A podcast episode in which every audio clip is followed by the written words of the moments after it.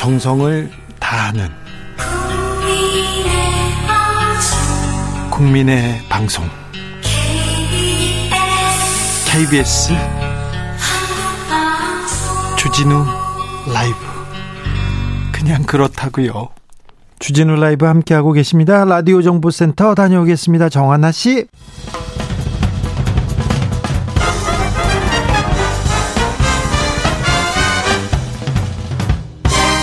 훅 인터뷰 모두를 위한 모두를 향한 모두의 궁금증 흑 인터뷰.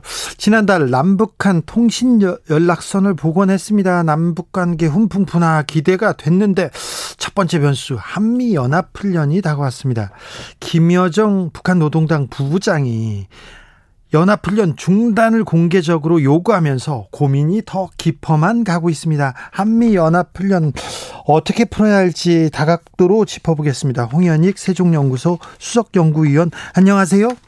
네, 안녕하십니까. 현재 상황 어떻게 보고 계십니까?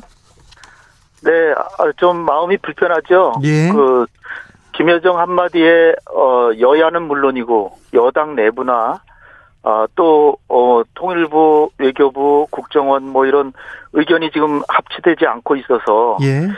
마치 그 분란의 씨를 김여정이 던진 게 아닌가. 또 한미 간에도 약간의 지금 불편함이 있을 수밖에 없죠. 그러니까요. 그러니까, 어, 김여정이 뭐 절묘한 수를 던졌는데 너무 여기에 뭐 구애, 크게 구애되지 말자. 예. 어, 조금 저, 어, 사령탑 역할을 하는 청와대에서 이제 결정을 해서 어, 일사불란하게 가야 되지 않을까 봅니다. 박지원 국정원장이 한미연합훈련 중단하면 북한에서 상응 조치가 있을 것 같다 이렇게 얘기했습니다. 네. 아, 이, 어, 그, 그 뭐, 그건 이제 박지원 원장께서, 어, 예견해서 보시는 거고요. 예. 그러나 우리가 거기에 따라서 움직일 수는 없는 거죠. 네. 김여정이 뭐, 이를테면 연합훈련 안 하면 우리는 어떻게 하겠다라고 얘기를 한 건 아니잖아요. 예, 예. 그리고 설사 그렇게 했다고 하더라도 우리가 한미연합훈련 불과 일주일밖에 안 남았는데 거기에 따라서 좌지우지 당한다는 게 에, 사실 우리 대한민국 국가의 존엄성으로 볼때 네. 그 한마디에 왔다 갔다 하는 건 그렇게 바람직하지는 않은데 제가 네. 좀 안타까운 건 지난 7월 27일 날 통신선 연결이 됐을 때 네. 그때 우리 정부가 단안을 해서 요번에 한미연합훈련은 무기 연기하겠다 이렇게 했으면 참 좋았을 텐데 그러게요. 북한에서도 좀 기다려본 것 같아요. 하루 이틀 기다렸는데 아, 이 통신선 연결과 관계없이 한미연합 훈련을 하려고 하니까 안 되겠다 싶어서 한마디 던진 거라고 저는 봅니다. 아, 그런데 그래요? 그것이 진짜로 한미연합 훈련을 어, 하, 하면 절대로 안 된다라는 것까지는 아닌 것 같고요. 예.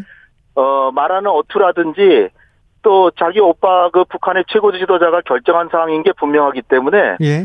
에, 희망사항을 얘기한 거지, 뭐, 그거 하면은 파탄 난다, 결단 난다, 이거는 아닌 거라고 전 보여집니다. 한미 연합 훈련에 대해서 북한이 왜 이렇게 민감하게 반응하는 걸까요? 그거 이유는, 어, 나름대로 좀 이해가 되는 게요. 지금 작게 501호에 따라서 이게 진행이 되는데, 네. 501호에 따르면, 북한이 우리를 공격할 징후가 보이면 선제 공격하게 돼 있습니다. 예. 근데 북한이 공격한다는 징후라는 게 모호하거든요. 예. 우리가 그냥 어 공격할 것 같아서 우리가 먼저 공격했다라고 하면은 북한은 700곳을 우리가 공격하게 돼 있다는데요. 예. 하여튼 수백 곳입니다. 그 그것뿐 아니라 어 북한의 급변 사태가 났을 때 안정화 작전이라 그래 가지고 북한으로 진격해서 주민들을 이렇게 어그 다독거리고 어 결국 북한을 점령하는 그런 시나리오도 있고요. 마지막으로 제일 두려운 게 참수 작전도 포함된 적이 있다라고 합니다. 네. 그 얘기는 북한 지도자 목 따는 것까지 훈련에 할 때도 있다니까 북한으로서는 남북한이 잘 지내자고 하면서 그런 훈련한다는 게 탐탁진 않겠죠. 네. 그러니까 북한으로서는 이런 매번 매번 불평을 하지만 요번에 불평하는 건 나름 일리가 있긴 있죠. 예. 국정원에서 한미훈련 강행하면 SLBM 잠수함 발사 탄도 미사일도 도발할 수 있다 이렇게 얘기도 했어요. 네. 그거는 우리가 가상할 수 있는 이제 최대의 시나리오인 것 같은데요. 네. 제가 볼 때는 뭐 엄청난 도발을 하지는 않을 것 같고요. 예. SLBM 하면은 최대의 도발이라고 생각이 되는데 SLBM이라는 게 잠수함에서 발사하는 미사일인데 이게 사실은 한국보다는 미국을 더 겨냥하는 겁니다. 예, 예. 우리는 우리는 벌써 단거리 미사일로 제주도까지 날아가는 천 개의 미사일을 갖고 있기 때문에 네. 굳이 뭐 SLBM이 완전히 새로운 더 엄청나게 새로운 위협이라고 보이지는 않는데 미국으로서는 잠수함 타고 가서 미국 인근에서 쏘면은 미국 국내에 떨어지기 때문에 미국을 굉장히 긴장시키는 거죠. 그래서 국정원에서 그걸 흘렸다고 하면은 그거는 미국에게도 이게 한면화 훈련이 해가 되는 게 있으니까 예. 어, 요번에 안 하는 게 좋지 않겠냐 그런 메시지를 던지기 위해서 그런 얘기한 것이 아닌가 보여집니다. 아 권효고님께서 절묘한 수가 아니라 오히려 연합 훈련을 할 수밖에 없게 만들어준 거 아닌가요? 이런 얘기도 합니다. 음. 미국에서는 모든 결정은 한미 합의에 따라서 이루어질 것이다. 이런 원론적인 입장을 내놨어요. 미국에서는 어떻게 보고 있을까요? 미국은 사실 그 한미 동맹이라고 하는 게 북한의 남침과 북한의 도발을 억제하는 게 목적인데 지금 미국은 속내는 중국을 견제하는데 오히려 더 신경을 쓰고 있기 때문에 그러니까 주한미군은 반드시 유지하고 한미연합 훈련도 대대적으로 하길 바라는 거죠. 그리고 이제 북핵 문제는 별도로 생각을 하는데 그러나 이게 별도로 되기 어려운 게 북한이 핵을 개발한 게 미국이 두려워서 한 거고 또 한미연합 훈련하고 자기들은 중국이랑 동맹이자 동맹이지만 훈련을 안 하잖아요. 예. 근데 한미연합 훈련 이렇게 해가지고 뭐 어, 안정화 작전이라든지 뭐 참수 작전까지 훈련하고 그러니까 어, 미국으로서는 하고 싶죠. 하고 싶은데 그러나 미국도 어, 북핵 문제 해결에 완, 완전히 지금 진정성을 보이고 있지는 않지만 한미연합 훈련하면 북핵 문제 해결은 상당히 뒷전으로 밀릴 수밖에 없고 남북 관계 역시 어, 완전히 파탄 나지는 않지만 뒤, 어, 사, 북한에서는 어, 남북 관계 개선에 나서기 어려운 상황에 최소한 한두 달은 어, 굉장히 어려운 관계가 될 수밖에 없죠. 태영호 국민의힘 의원이 어, 남북 통신선 복원하자 어, 한국 대선 국면을 이용해서 한미 동맹을 흔들려는 시도다 이렇게 평가했던데 이 점은 어떻게 보시는지요? 북한의 입장에서는 뭐 한미 관계도 이관시키고 어, 지금 한미 간의 입장이 좀 다른 게 드러나잖아요. 예. 우리는 어떻게든지 한반도 평화의 봄을 다시 다시 가, 가져오게 해서 정상회담까지 하려고 하는 게 우리 정부가 생각하는 거고 네. 미국은 뭐 한, 남북 정상회담 하는 거 아, 전혀 안중에 없죠. 어 그리고 오히려 이제 중국을 견제하기 위해서 동북아에서 나름대로의 자, 자신들의 영향력을 유지하는 거 이게 바라는 거니까 한미 간에 이간시키는 거는 분명한 거고요.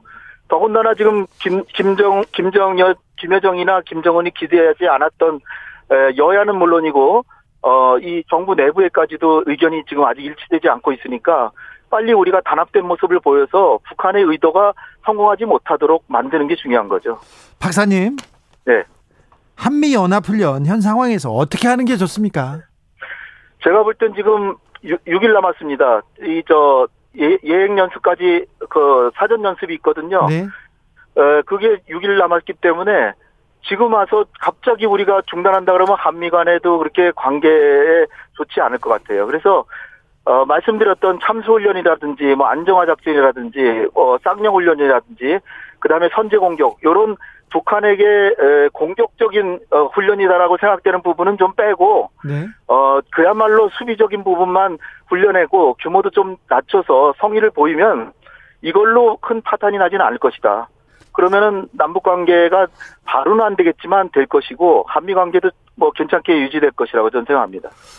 남북 통신선 복원 후에 조금 그 남북의 화해와 협력의 분위기가 좀 어, 진행되고 있습니까? 저기 전화 복원한 후에는 어떤 이야기 주로 한답니까? 이게 이제 남북 간에 어 직접 대면으로 만나진 못해도 네. 화상으로는 회담을 해서 일단 지금 북한에 필요한 게 백신이라든지 식량이 식량이 굉장히 부족하거든요. 네. 인구의 5분의 1이 1년 동안 먹고 살 게 부족해요.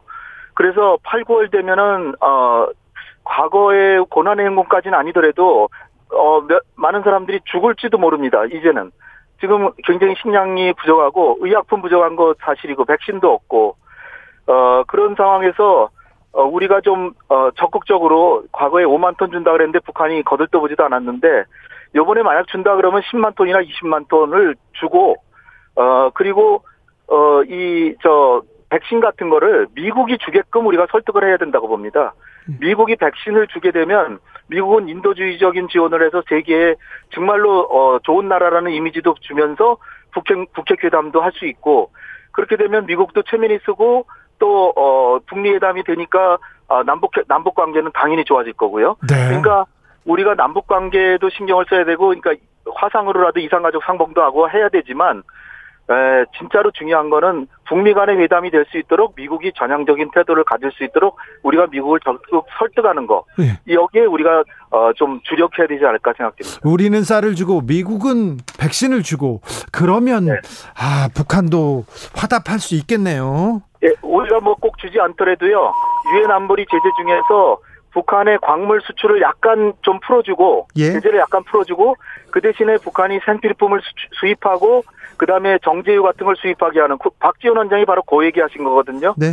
북한이 바라는 게 그겁니다. 북한도 손을 내밀기보다는 자기들도 광물 팔아가지고 생필품도 사고 정유, 어, 정제유도 사고 싶은데 그걸 미국이 막아놓고 있으면서 인도주의적 지원 어쩌고 저쩌고 하는데 그것이 말로만 하고 실제로는 아무것도 안 하는 거 아니냐 이런 생각이니까 꼭 지원한다고 생각하지 말고 광물 자원 조금만 수출할 수 있도록 풀어주면 되는 거거든요. 예. 미국이 그걸 한다면 아마 북미 대화가 될 것 같습니다. 아, 네. 네. 송영길 민주당 대표가 북한 개성공단에 맥도날드 열자 이렇게 또 어, 제안을 했습니다. 이 제안에 대해서는 어떻게 보시는지요? 네, 송영길 대표께서 한미연합훈련은 예정대로 하자 이렇게 얘기를 하시고, 아 그게 이제 한미연합 훈련 하면 아무래도 남북 관계에 그렇게 좋지는 않겠죠. 예. 그래서 개성공단에 오히려 미국이 투자를 해서 맥도날드를 개성공단 내에 세우면 그야말로 한미연합 훈련도 수비적 훈련이라는 걸 미국도 믿을 것이다. 그리고 어 그야말로 남북한 간에도 서로 적대적 관계가 안 되고 북한이 미국을 신뢰할 수 있게 되는 것이다. 그러니까 다른 거 말로 할 거 없이 미국 기업들이 북한에 투자하게 하면 결국 그것이 한반도의 해법이다 얘기하셨는데 네. 실현만 된다면 그것처럼 좋은 게 없겠죠. 네. 근데 과연 어 북한이 지금 받아들일지 또 어, 지금 남북 간의 현안 중에 개성공단 재개나 금강산 관광 재개 이런 게 다 많이 있지만 미국이 생각하기에 개성공단 재개는 가장 후순위로 밀어놓고 있거든요. 네. 그러니까 과연 어, 송영길 대표 말씀하신 게 실현되면 좋겠지만 어, 가장 뒤 미국이 생각하는 뒷순위의 거를 얘기하신 게 아닌가 봅니다. 아, 대선이 이제 시작되는데요. 대선 후보들이 아, 남북 관계 그리고 통일에 대한 비전을 지금 내놓고 있는지 조금 의문이 됩니다. 박사님 어떻게 보시는지요? 네, 아, 남북 관계는요. 제가 볼 때는 정말 보수 진영의 그 대권 후보들에게 말씀드리는데요.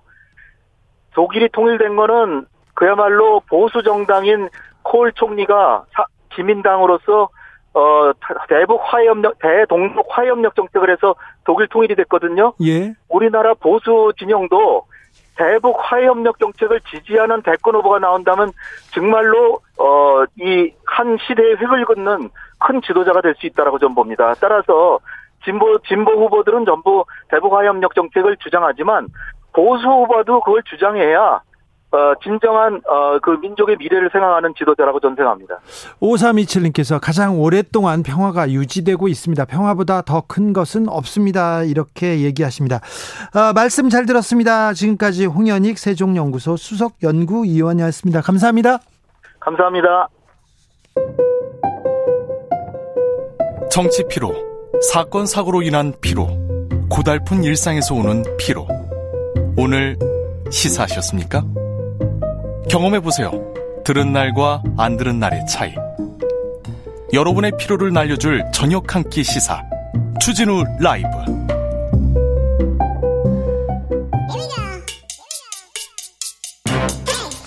뉴스를 향한 진지한 고민 기자들의 수다.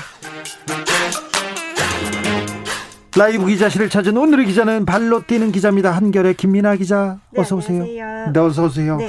아, 요새 캠프가 쏙쏙 꾸려집니다. 맞습니다. 저희 그 여야 가리지 않고 보좌진 분들까지 네, 네, 완전히 이제 캠프에 캠- 속속 캠프에 들어가셔서 네. 네. 거기서 이제 일을 많이 하고 계시더라고요. 네. 그런 소식을 또 저희가 들어봐야 되니까. 아, 이 사람이 이 네네. 캠프로 갔어, 저 사람이 저 캠프로 갔어, 가서 만나보면 선택의 기준이 뭐라고 합니까? 아, 일단은 다들 굉장히 어 내가 미는 후보를 대통령으로 만들어야 된다. 네. 이런 역사적인 어떤 사명감 예. 같은 걸 가지고 계신 것 같아요. 그래가지고 지금 막 줄 서거든요. 맞습니다. 그렇죠? 그리고 또 제가 봤던 것 중에서는 의원은 어떤 캠프로 갔는데 보좌진은 다른 캠프로 가고 그런 경우도 이런 사연도 있고 네. 어쨌든 그 그 야당 쪽에서는 정권 교체해야 된다 이런 그 목소리가 굉장히 강한 편이고요. 네. 여당에서도 또 아무래도 지금 지지율 잘 나오시는 분들이 여당에 몇 분 계시니까 네. 그분들 중심으로 많이 뭉치게 되는 것 같습니다. 홍준표 후보는 뭐 하고 계세요? 아, 이번 주 휴가 가셨습니다. 휴가 갔어요? 네. 지금 이, 그 김재원 최고위원이 네. 아까 방, 방송 끝나고 하면서 네. 뭐 홍준표 후보 뭐예요? 그랬더니 이빨을 지금 줄로 날카롭게 갈고 있다고. 어, 그 말이 되게 정확한 것 같은데요. 네. 사실 윤석열 전 검찰총장이 입당하는 걸 손꼽아 기다려왔던 분이기 때문에. 아니 근데 손꼬라봐 기다려서 이제 홍준표의 시간이 온다고 생각했는데 홍준표 후보가 없어요. 그러니까, 그러니까요. 다음 주에 뭔가 본색을 드러내시지 않을까 싶은데요. 휴가 갔구나. 네네. 이번 주는 휴식의 시간입니다. 그리고 내일부터 윤석열 후보도 휴가를 간다면서요? 맞습니다. 또 굉장히 빠르게 알려졌는데요. 네. 방금 그렇게 공지를 했는데 내일부터 4일 정도 쉬겠다라고 말하시면서 SNS 활동을 할 것처럼 그렇습니다. 자꾸 논란을 많이 만들었는데 논란을 만들었는데 잠깐 쉬겠다 이렇게 생각하나 봐요.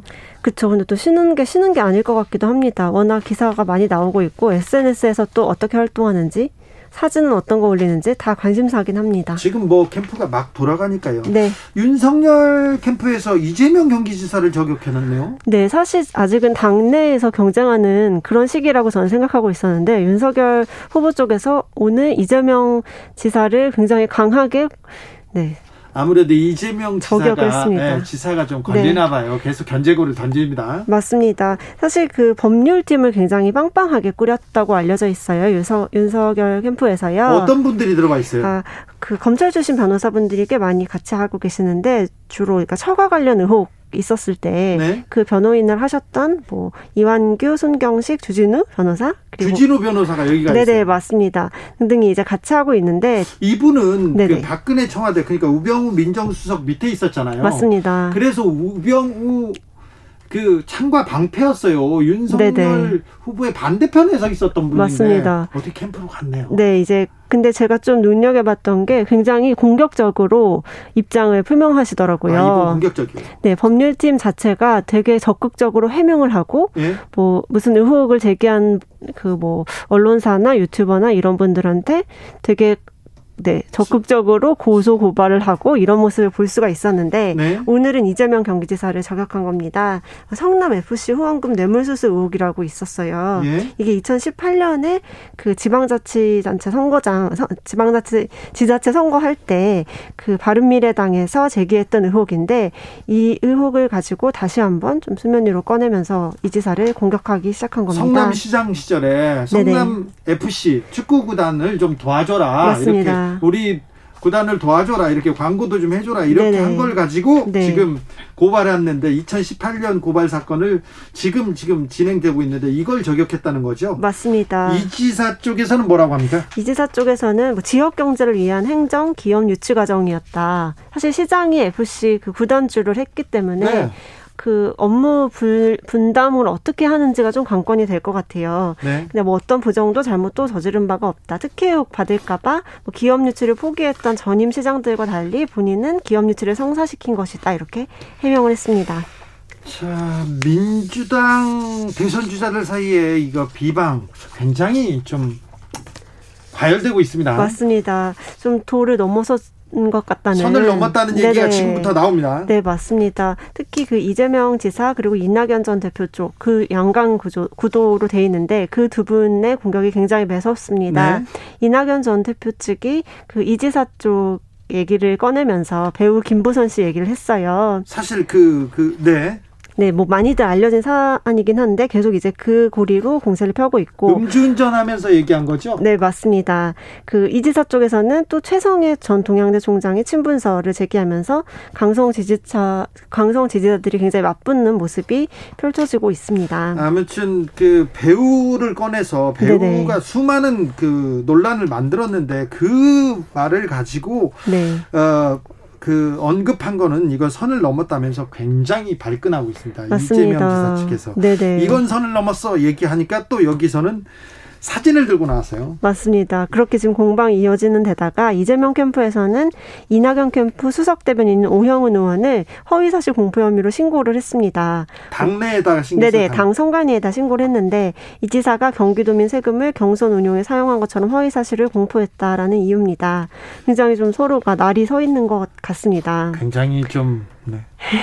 네. 화가 난 것 같아요 서로. 네, 근데 사실 당내에서 이렇게 세게 경선에 붙으면 그 상처가 큰데 네, 상처를 어떻게 회복할 수 있을지 그것도 좀 고민이 될 것 같습니다. 네. 네.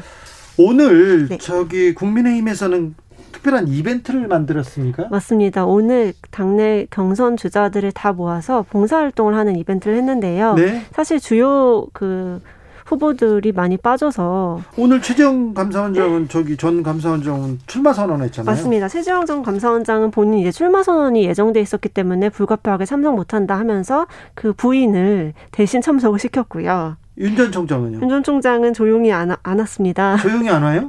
그런데 사실 좀 재밌었던 게 윤 전 총장이 오늘 그 비공개 일정이 있어서 못 온다고 밝혔는데 그 시, 이 시작, 봉사활동 시작하기 10분 전에 청와대 앞에 나타났어요. 네. 청와대 앞에서 권성동 의원 아시죠? 네. 굉장히 네. 신분이 두꺼운. 권성동 의원이 1인 시를 하고 있었는데 그 자리에 이제 그 지지 방문을 한 거죠. 그렇다 어. 보니까 비공개 일정이 있다고 어. 하, 신 거는 맞는데 네. 네, 굳이 예. 이제 안 갈 일이었나 이렇게 좀 의문이 생기는 거죠. 뭐좀 국민의힘 지도부하고 윤석열 최재형 후보 사이에 조금 미묘한 좀 강이 흐릅니까?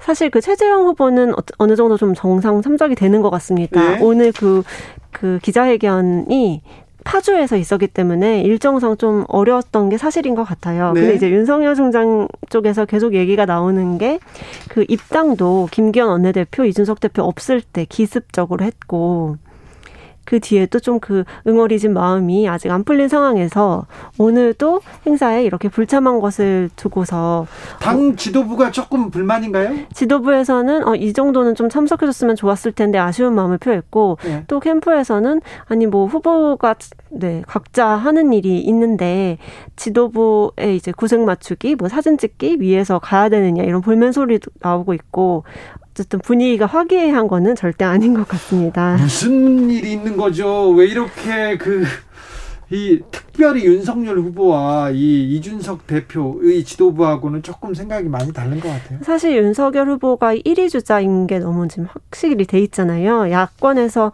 윤석열 후보를 좀 따라갈 만한 후보가 아직은 보이지 않는 상황에서 또 신입 당원으로서 대표가 지도부와는 약간 좀 힘겨루기 뭐 기싸움을 시작한 거 아니냐 이런 관측이 나오는 것도 이런 행동들 때문인 것 같아요. 신 이명밖에 사람들 신지호 전 의원, 네. 그리고 장재원 의원 이명박 캠프로 갔는데 맞습니다. 아니, 저기 윤석열 후보 캠프로 갔는데 네네 맞습니다. 이 부분은 어떻게 보고 있습니까? 사실 그 구 MB 계열이죠. 네. 굉장히 네. 많은 분들이 지금 윤석열 캠프에서 뛰고 있어요.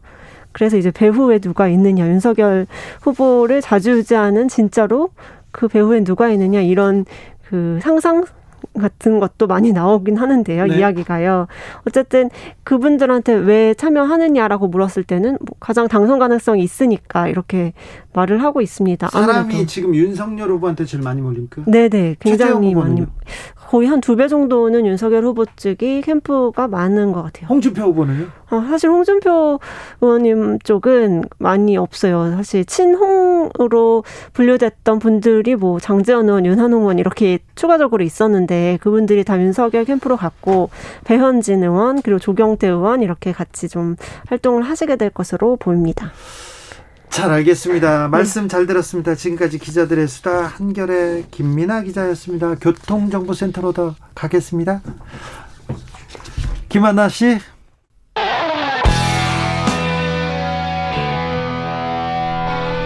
스치기만 해도 똑똑해진다. 드라이브 스루 시사 주진우 라이브.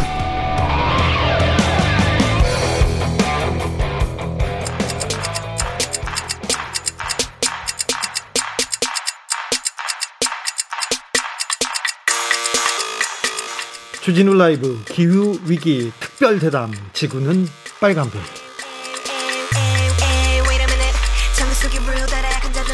지구가 뜨거워지고 있습니다. 열이 나는 것 같습니다. 아픈 것 같아요.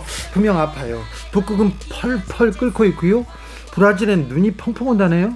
폭염, 대홍수, 산불, 폭설, 지구가 아프다고 자꾸 신호를 보냅니다. 지구 온난화로 인한 아니죠. 기후 재난으로 다가왔습니다. 뜨거워지는 지구 식힐 방법 어디에서 찾아야 될까요? 두 분과 함께 고민해 보겠습니다. 부경대 환경대기과학과 김백민 교수 안녕하세요. 안녕하십니까? 형상훈 그리피스 기후 에너지 캠페이너 어서 오세요. 네, 반갑습니다. 네, 반갑습니다. 지구가 아픈 것 같습니다. 이제 기후 위기 뭐 온난화 이런 얘기가 아니라 재난 상황이 온 것 같습니다. 교수님. 네. 어, 올여름 좀 이상합니다. 우리나라만 봐도 네, 네. 어, 갑자기 국지성 호우가 내리다가 갑자기 뚝 끊치고 네. 폭염이 계속되는 거 보면 좀 이상 징후를 보내는 것 같습니다. 마치 열대 지역으로 변한 것처럼 네. 기후가 굉장히 이상하죠. 네. 네. 제가 요즘 어, 일반인들에게 이걸 되게 복잡하게 설명하기 힘들어가지고 딱 한마디로 이렇게 지금 상황을 어, 말씀드리는데요. 네. 어, 대기 순환 장치가 고장이 났다. 고장 났습니다. 그런 식으로 제가 좀 표현을 합니다.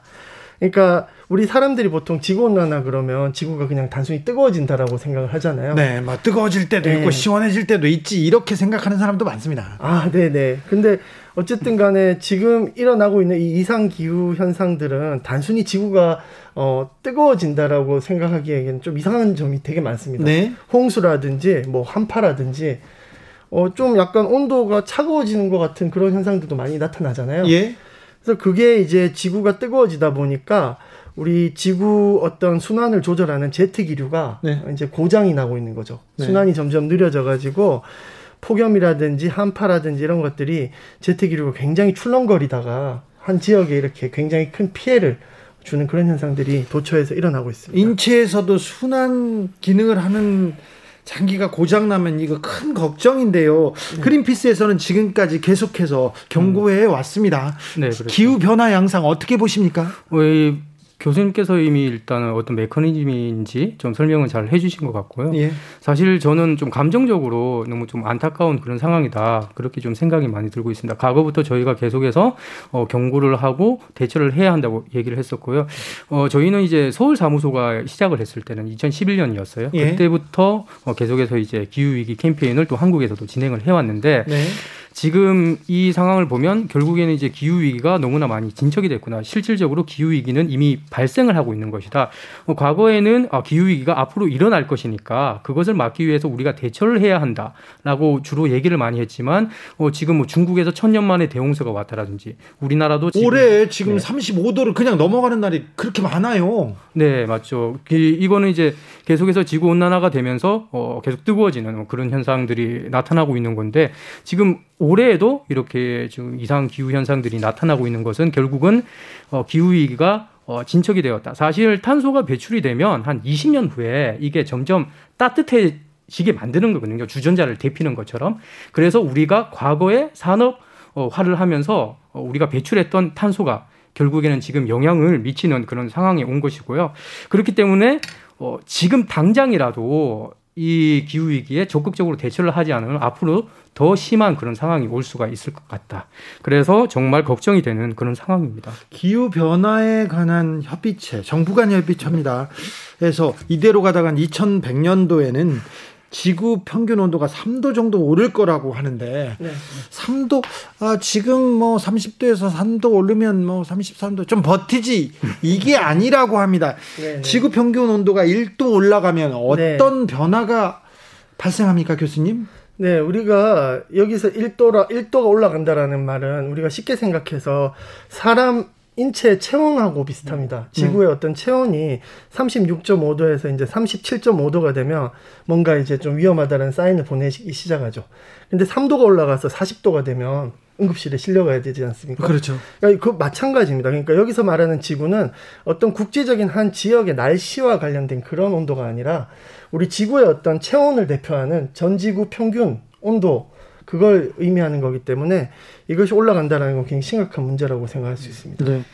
영구 동토층이 그렇죠. 녹아가고 있다. 이게 심각하다 얘기하는데 네. 이건 어떻게 받아들여야 됩니까? 그린피스에서 배를 타고 영구 동토층 계속 다니고 있으니까 자세하게 설명해 주실 거예요. 동토층은 배를 타고 다닐 수는 없죠. 왜냐하면 그건 땅이기 때문에. 그 옆에까지. 예, 그 옆에 저희들이 이제 북극 탐사선이 있고 아. 그렇게 해서 이제 북극을 많이 관찰을 하는데 영구 동토층이 지금 이렇게 녹고 있는 건 정말 심각한 문제고요. 왜냐하면 어, 지금 북반구 같은 경우에 러시아나 뭐 캐나다가 영구 동토층이 많이 있는데 여기에서 이제 영구 동토층에서 온도가 상승하면서 녹아버리면 여기에 있는 이제 뭐 사체라든지 동물 사체는 옛날에 그냥 잘 보존됐던 것들이 서서히 이제 썩기 시작하는 거죠. 썩기 시작하면 어떻게 되냐? 결국에는 뭐 이산화탄소라든지 메탄이라든지 이런 것들이 막 방출되게 되는데 특히 메탄이 좀 문제죠. 메탄 같은 경우는 이산화탄소보다도 훨씬 더 어, 지구 가열화를 시키는 게 더 이제 심하게 나타나고 있기 때문에 이게 계속 녹게 되면 점점 더 이제 녹아지는 양상이 점점 더 빨라지게 되고 그러면 메탄이 더 많이 배출되는 문제가 발생하고요. 또 다른 한 가지는 뭐 기후 위기와는 조금 결을 달리하긴 하지만 그래도 어, 이 안에 이제 바이러스라든지 이런 것들이 이제 배출되는 문제가 발생을 합니다. 옛날에 이제 과거에 이 러시아에서 이 지역의 술록들이 대거 이제 떼죽음을 당하는 그런 사건이 있었어요. 그런데 음. 이거를 과학자들이 조사를 해보니까 탄저균에 의해서 이제 죽었다는 건데 거기에는 그 이전에 한 수십 년 전에도 이 탄저균으로 죽었던 술록이 붙였던 장소였던 거죠. 그래서 아, 이 죽었던 바이러스들이 사실은 다시 되살아나는구나. 어, 이런 것들을 보면서 어, 기후 위기로 인해서 이 단순히 이제 메탄이 나오는 것도 크다는 문제고 그리고 과거에 있었던 바이러스들까지 나오게 되는 엄청난 문제점이 영구 동토층이 녹아 내리면서 생기는 문제다. 그렇게 어, 얘기를 할 수가 있습니다. 코로나와 기후 위기와 네. 이렇게 연관성, 상관성을 찾을 수도 있을까요? 네, 그 일단 코로나 코로나가 발생한 원인에 있어서 기후 위기가 또 어떤 원인 제공자 역할을 하기도 했었고요. 왜냐하면 산림 면적이 점점 줄어들고 네. 이제 그렇죠. 동물과 이제 동물로부터 이렇게 비롯되는 그런 전염병이니까요. 점점 밀접한 사람이 그런 어떤 인수 감염의 환경이 점점 기후 변화로 인해서 늘어나고 있고요. 또 반대로 코로나가 이제 기후를 또 영향을 주고 있죠. 네. 그러니까 코로나로 인해서 우리가 좀 생각해 봐야 될 게 뭐냐면 뭐 사람들이 에너지를 많이 안 쓰고 해서 우리가 탄소 배출을 많이 감소했다 이렇게 생각하고 있지만 어, 상당히 그 코로나로 인해서 우리가 아직까지도 탄소 배출 정도는 한 7% 정도 어, 일시적으로 7% 정도 감소시킬 뿐이어서 어떤 다시 이, 늘고 있죠. 또. 네, 또 다시 늘고 있어서 이제 코로나가 우리 인류에게 주는 메시지는 심각한 탄소 중독의 어떤 음, 그 단면을 그렇죠. 또 우리에게 보여주고 있다고 말할 수 있습니다. 위기다, 심각하다, 이제 늦는다 이렇게 얘기를 하는데 네. 실제적으로 이렇게 기후 위기에 대한 어, 체감을 못하는 사람들이 많습니다. 그런데 빌 게이츠는 빌 게이츠는 기후 재앙 막지 못하면 지구가 내전과 혼란에 휩싸일 거라고 희생자 속출할 거라고 이렇게 예언하고 있습니다. 음. 근데 사실 그거는 뭐 좀 잘못된 말인 것 같고요. 잘못됐어요? 사실은 이미 일어나고 있습니다. 아. 이미 일어나고 있는 거고요. 뭐 가장 큰 예로 우리가 흔히 얘기를 많이 하는 게 시리아 내전을 얘기를 많이 하죠. 시리아 내전이 이제 어 2000, 어 11년 그때부터 이제 지금까지 계속 네네. 이어져 오고 있는데 그러니까 시리아가 이제 2007년부터 2010년까지 해서 가뭄이 엄청 심하게 들었습니다. 예. 기후 위기에 영향이 있었던 거죠. 네. 그런데 2010년에 또 러시아에서 흉작이 있었어요. 예. 엄청난 가뭄 때문에 그러면서 국제적으로 밀 가격이 폭등하게 되고 물론 이제 시리아 내전에 어, 내부적인 요인이 있지만 그런 이제 식량 문제가 겹치면서 이런 이제 전쟁 상황까지 오게 됐다는 이제 분석들이 과학자들 사이에서 있고요. 그런데 결론적으로 이런 것들이 어 과거에도 그랬는데 앞으로 기후 위기가 더 심해지면 어, 전 세계적으로 이러한 사태들이 더 많이 늘어날 수 있기 때문에 심각한 문제가 생기는 거죠. 사실 어떤 이들은 이런 얘기도 합니다. 그 왜 유럽이 기후 위기에 아주 이렇게 대처를 열심히 하는 것일까라고 봤을 때 사실은 아프리카와 유럽은 가까이에 있죠. 예. 그리고 아프리카나 중동 지역 이런 쪽에서 만약에 어 내전이나 발생하거나 난민 문제가 생긴다거나 이렇게 했을 때 유럽은 어 직접적인 아니면 간접적인 영향을 받을 수가 있기 때문에 또 대응을 열심히 하는 것이다라는 분석도 있는 것이고 결국에는 만약에 이런 것들이 전 세계적으로 퍼져서 뭐 동아시아 지역이나 이렇게 된다면 우리나라도 결코 이런 어, 전 세계적인 불안정성 이런 문제에서 어, 자유로울 수 없는 그런 상황이 될 수가 있겠죠. 지구 온난화, 기후 위기, 내일이면 늦는다고 90년대 초에 내일은 늦으리 이렇게 노래 불렀던 그런 캠페인도 있었어요. 기억납니다. 예. 네, 네. 그때 뭐 다 노래도 부르고 환경 캠페인 계속 이어져 왔는데 목소리는 냈는데 왜 우리가 조금 획기적인 변화까지 이루어내지는 못했을까요? 음. 어, 세계가 그리고 우리 정부 획기적인 정책 변화는 왜 보이지 않는 걸까요? 네, 일단은 기본적으로 먹기 살 먹고 살기가 팍팍해서 네. 사실 지구 온난화 1도씩 증가하는 게 기후 변화라는 게 원래는 서서히 일어나는 것들이거든요. 네. 최근에 이제 기후 위기라는 실체로서 우리가 다가오기 때문에 지금 경각심을 가지는 거지만 어떻게 보면은 우리가 일상에서 가지고 있는 여러 가지 사회 문제라든지 고민들에 비해서 진행 속도가 느리기 때문에 우리가 보통 기후위기 할 때 주로 어떤 표현을 쓰냐면 펄펄 이제 물이 끓, 끓어오르기 시작하는 그런 네. 물 속에 있는 개구리에 많이 비유합니다. 네, 네. 네. 뭐 점점 점점 이렇게 뜨거, 뜨거울 온도가 뭐 30도, 40도, 50도 이렇게 증가하지만 자꾸 거기서 적응해 가면서 이게 별다른 변화가 없죠. 별다른 변화가 없다고 느낄 수 있잖아요. 네. 근데 그 결말은 결국에는 그렇죠. 펄펄 끓는 물에서 죽음을 맞이하게 되겠죠. 지금 네. 펄펄 끓, 끓어가고 있습니까? 네, 이제 어 지금 이제 시작이 된 기후 위기의 실체들이 우리 주변에서 이렇게 가시화되고 있는 상황이죠. 아 이게 돈 때문인데요. 이 돈을 벌기 위해서 이 탄소, 이 환경, 에너지 이런 건 조금 뒷전인데 좀 한국 기업들은 이 기후 위기에 얼마나 대응하고 노력하고 있습니까? 뭐 요즘에 그 ESG라는 네. ESG 경영이라는 얘기를 많이 광고도 막 하더라고요. 광고를 많이 하고 그래서 네. 일반인들 뿐 어 뭐 시민들이 보시면 와 기업들이 우리나라 기업들이 잘하고 있나? SG 사실, 막 예. 여기 뭐 노래도 부르더라고요. 예. 그래서 저희가 실제로 그 잘하는지 한번 조사를 해봤습니다. 그랬더니 어, 실제로 이제 110대 어, 그룹을 네. 대상으로 해서 어, 조사를 해봤는데 그 10대 그룹이 이제 100개 계열사를 대상으로 한 거죠. 재생에너지 사용 현황이라든지 앞으로 이제 사용 목표 어, 이행 연도를 조사를 해봤더니 어, 저희가 A, B, C, D, E, F로 점수를 매겼는데 A, B 학점은 하나도 없었어요. 아, 괜찮은 예. 데는 없고 안 예. 보니까 하나도 없고 그나마 이제 삼성 그룹이랑 SK가 C 점수를 받았는데 네. 이쪽은 어, 재생에너지 100% 목표는 있다. 그러나 이제 어, SK 같은 경우는 2050년까지 하겠다고 이제 다 그렇게 응답을 했었고 삼성 같은 경우에는 뭐 응답을 한 이제 기업도 있었고 목표 연도에 대해서 응답을 하지 않는 어, 쪽도 있었습니다. 그래서 어, 그 정도가 이제 C가 가장 좀 높은 점수였고, 뭐, LG나 포스코, 이 정도는 뭐 한 D 정도 저희 점수를 받았었고요. 뭐, 아예 이제 응답을 안 한 뭐, 롯데나 하나, GS, 음. 현대중공업, 현대자동차, 농협, 이런 쪽은 아예 응답을 안 했습니다. 음. 그래서 어쨌든 간에 이제 우리나라 기업들이 어, 대답을 했던 기업들 네. 이걸 다 합쳐서 평균 이제 목표 연도를 봤어요. 그 재생에너지 100%로 가는 그랬더니 이제 2048년인데 지금 글로벌 대기업들이 아리백이라고 해서 기후 위기에 대응을 하기 위해서 100% 재생에너지를 사용하겠다. 네. 그 약속을 한 기업들의 어, 캠페인이 있습니다. 거기에서는 평균 어, 목표가 2028년이에요. 네. 그래서 이제 글로벌 대기업들보다 훨씬 더 이제 뒤처지는 그런 상황인 거죠. 그리고 현대 자동차 그룹에서는 얼마 전에 어, 자기들이 또 이제 아리백을 하겠다라고 선언을 하긴 했는데 사실 그 현대 자동차 그룹 안에 있는 현대건설이 뭐 최근에 또 베트남의 석탄 화력 어, 발전소 여기 또 건설하기로 계약을 체결하는 사실은 뭐 광고는 그렇게 하는데 현실적으로는 또 뒤에서는 광고와 현실은 다르군요. 예. 목표조차 없는 기업들도 많죠. 예, 그랬죠. 방금 말씀드린 것처럼 이제 F 점수를 받았던 네. 그 이제 뭐 롯데나 하나, GS, 현대중공업, 뭐 농협 같은 어, 이런 그룹들은 아예 이제 목표 같은 설문에 응답을 하지 않았던 거죠. 아, 목표를 내지를 않았던 거죠. 다 쓰는 거기 회사에 안 들어가고 그렇죠. 제 110대 죄송합니다. 죄송합니다. 교수님 네. 정책 정부의 정책은 네네. 어떻습니까?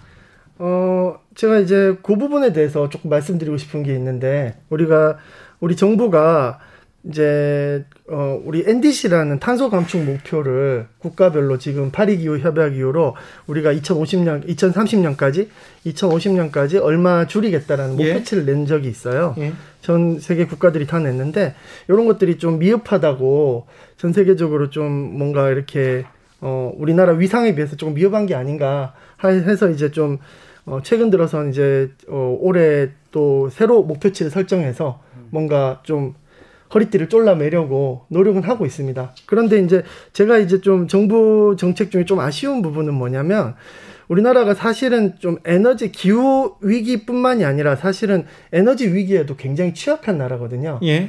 그래서 이제 사실은 어, 기후라는 걸 한쪽 측면을 너무 기후에만 바라보다가는 사실 에너지 쪽을 조금 소홀히 할 수가 있어요. 에너지 예.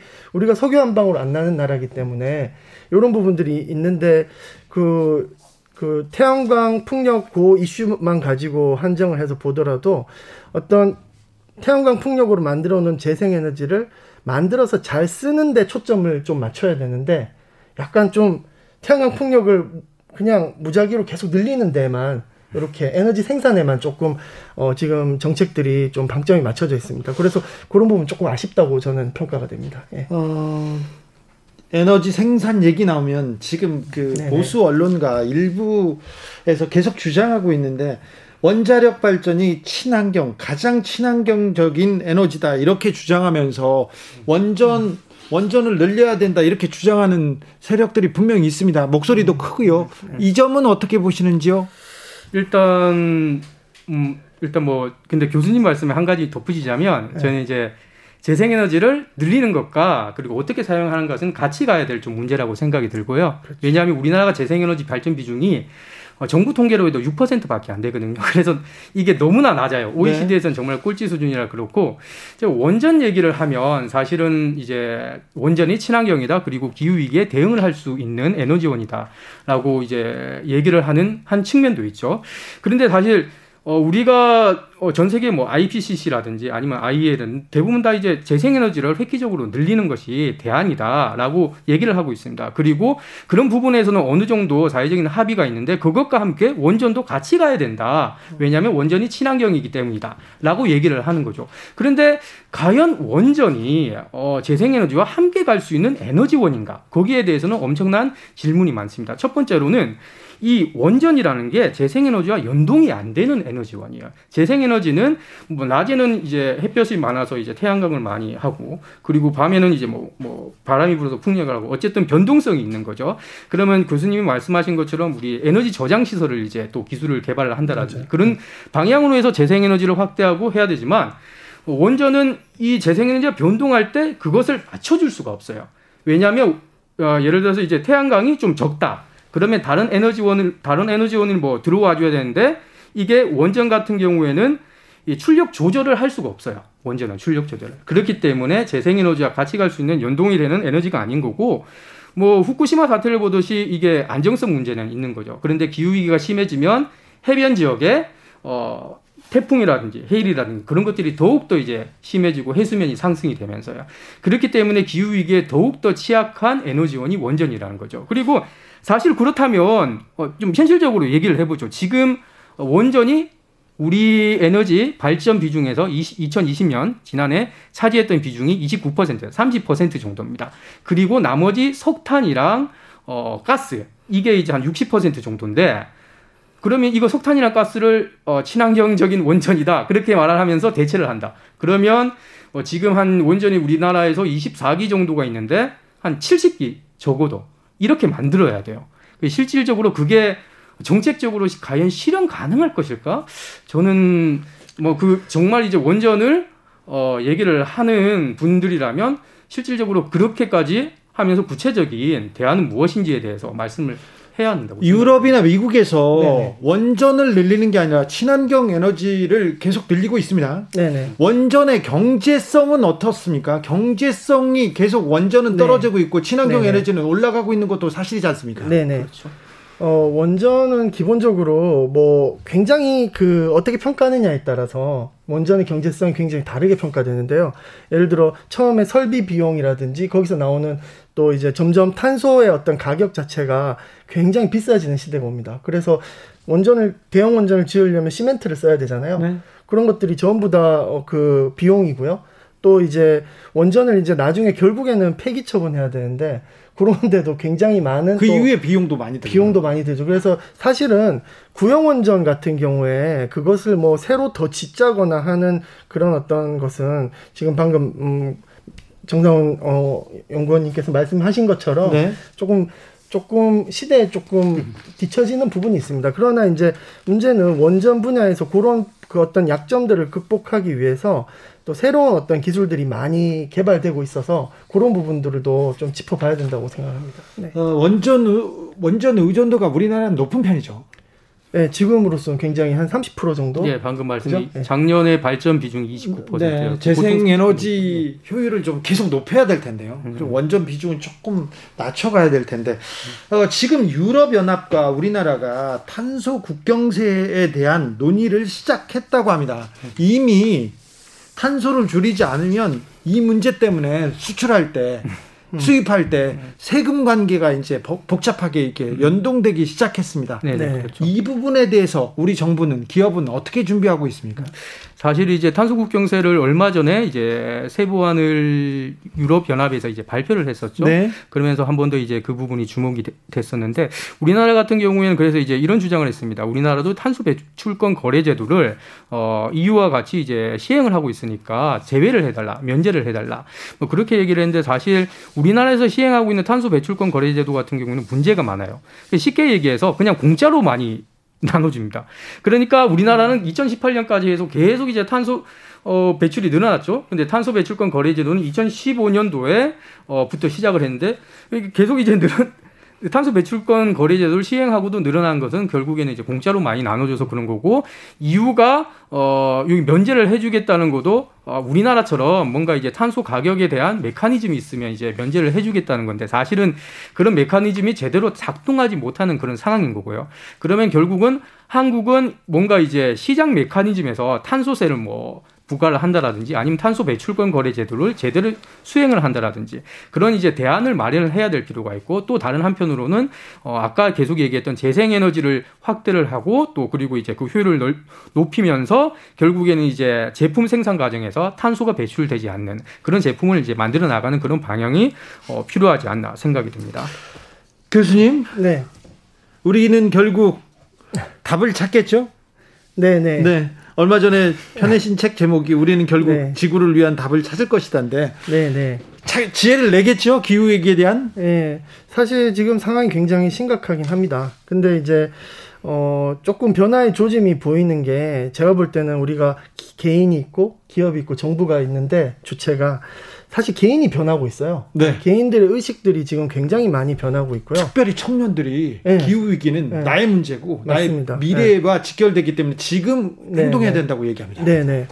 그래서 어떤 기후 위기의 어떤 실체를 제대로 바라보고 거기에 대응하려고 하는 개인들의 그 마인드는 굉장히 충만한 상태인데 예. 문제는 이제 아까 그 기업의 어떤 ESG 경영에 대한 인식 부족이라든지 네. 기업은 돈만 또 그러니까요. 예. 그리고 정부의 어떤 정부가 사실은 여러 가지 입장차들이 다 있습니다. 각국마다 네. 그런 부분들에 대해서 사실 기후 위기를 알면서도 지금 조금 제대로 대처하지 못하는 그런 부분들도 분명히 있습니다.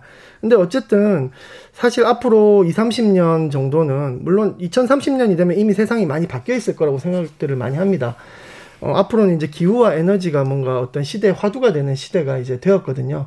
그래서 이제 사실은 돈도 기후와 에너지 쪽으로 많이 몰릴 거라고 보고요. 그래서 우리가 우리가 어 지금까지 어떤 여러 가지 정 정책 글로벌 대응이 실패를 많이 하긴 했지만 저는 지금 이미 이제 친환경 에너지의 발전 단가라든지 이런 것들이 어 화석 연료라든지 이런 것들보다 훨씬 더 효율이 좋아지고 있거든요. 계속해서 발전하고 있습니다. 네네네. 계속 단가가 싸지고 있고 계속 기술이 발전하고 있기 때문에 결국은 기술이 어 우리를 좀 어 우리 좀 우리를 구원해 줄 수 있는데 그 기술을 제대로 활용할 수 있는 것은 우리 개인들의 마인드, 개인들이 기업과 정부를 꾸준히 네. 압박을 한다면 결국 우리가 답을 찾을 수 있을 거라고. 결국 이 세상은 깨어있는 국민들이 이렇게 앞으로 전진시키고 움직입니다. 깨어있는 국민들이 그렇습니다. 기술 압박으로 기업과 정부를 움직이게 할 것입니다. 주진우 라이브 기후위기 특별대담 지구는 빨간불 지금까지 부경대 김백민 교수 그리고 정상훈 그리피스 기후에너지 캠페이너와 함께했습니다. 마무리하면서 지구한테 한 말씀 혹은 지구에 사는 인류에게 한 말씀 부탁드리겠습니다. 먼저 정상훈 캠페이너. 저는 아까 교수님께서도 말씀하신 것처럼 정말 개개인들의 인식 변화가 많아지고 지금 우리가 기후 위기가 바로 우리의 문제라는 것을 우리 어, 국민들 시민들이 어, 인식을 하고 있다라고 생각이 됩니다. 그런데 그런 상황이기 때문에 앞으로 이제 다가오고 있는 대, 대한민국이 대선이 너무나 중요한 시기라고 생각이 들어요. 결국은 대한민국은 대통령제 국가이고 앞으로 이 기후 위기에 대처하기 위해 온실가스를 감축하고 그리고 에너지 대전환을 실행할 수 있는 그런 사람이 이제 대선 어, 대통령이 되어서 어, 정책을 수행해야 되겠죠. 사실 그렇게 하려면 우리 시민들이 계속해서 이제 그런 사람들이 어, 대선 후보들이 어떤 정책을 내놓는지 그런 것들을 지켜봐야 될 것 같고요. 꼭 어, 지금 과학계가 전 세계가 얘기하는 것은 2030년에는 2010년 어, 대비해서 45% 이상 온실가스를 감축하고 2050년대에는 탄소 중립을 2050년 전까지 탄소 중립을 이루어야 한다고 얘기를 합니다. 뭐 이 부분을 꼭 이제 우리 뭐 현 정부라든지 아니면 대선 후보들이 어 좀 명심을 해줬으면 좋을 것 같고요. 우리 시민들도 함께 노력했으면 좋겠습니다. 김백민 교수님. 네네. 제가 어떤 그 대중 강연을 해보면 개인들이 가지고 있는 고민들이 있습니다. 정말 의식이 기후 위기에 대한 의식이 확고하고 어, 세상이 바뀌어야 된다는 의식이 확, 확고하게 가지고 있는 개인들이 점점 많아지고 있는 건 사실인데 과연 내 혼자 바뀌어서 뭘 할 것인가 이런 어, 질문을 저한테 던지시는 분들이 많습니다. 바로 여기에 정부 정부에서 해야 될 일이 있습니다. 정부는 어떤 어, 기후 위기를 대응하면서 개인이 스스로 에너지를 생산을 하고 기후 위기에 대응의 주체가 될 수 있도록 판을 좀 깔아줘야 됩니다. 하나의 예만 제가 오늘 들으면서 마치겠는데요. 얼마 전에 그뭐 조선일보에서 이제 태양광 네. 발전 네. 그 하고 이제 조금 잘못된 정보를 가지고 뭐 태양광 하면서 뭐지 산림훼손만 한다 이렇게 네. 얘기하는 보도 논란이 나왔어요. 있었습니다. 네. 근데 이제 알고 봤더니만 우리가 이제 개인들이 그 태양광 발전하는 부분이 전력 피크 때 굉장한 기여를 하고 있어가지고 아, 그래요? 예 폭염에 있어서 우리가 큰 어떤 도움을 받았다라는 부분이 있었습니다. 근데 이제 여기서 우리 한 가지 짚고 넘어가야 될 부분은 뭐 조선일보가 잘했다 안 했다 뭐 이런 거를 떠나서 기본적으로 정부가 개인이 생산하고 있는 태양광 에너지의 양조차 음. 제대로 판단하고 있지 못하고 있다라는 건 정말 큰 문제라고 생각합니다. 네네. 그런 네. 부분들을 우리 정부가 반드시 좀 짚고 넘어가서 개인이 좀 더 기여를 할 수 있도록 에너지 전환 어떤 판을 좀 잘 깔아 주시기를 간곡히 부탁드립니다. 네. 알겠습니다. 오늘 말씀 김백민 교수님, 정상훈 캠페이너 감사합니다. 네, 네 감사합니다. 감사합니다. 주진우 라이브 마칠 시간입니다. 돌발 퀴즈 정답은 듀스였습니다. 듀스.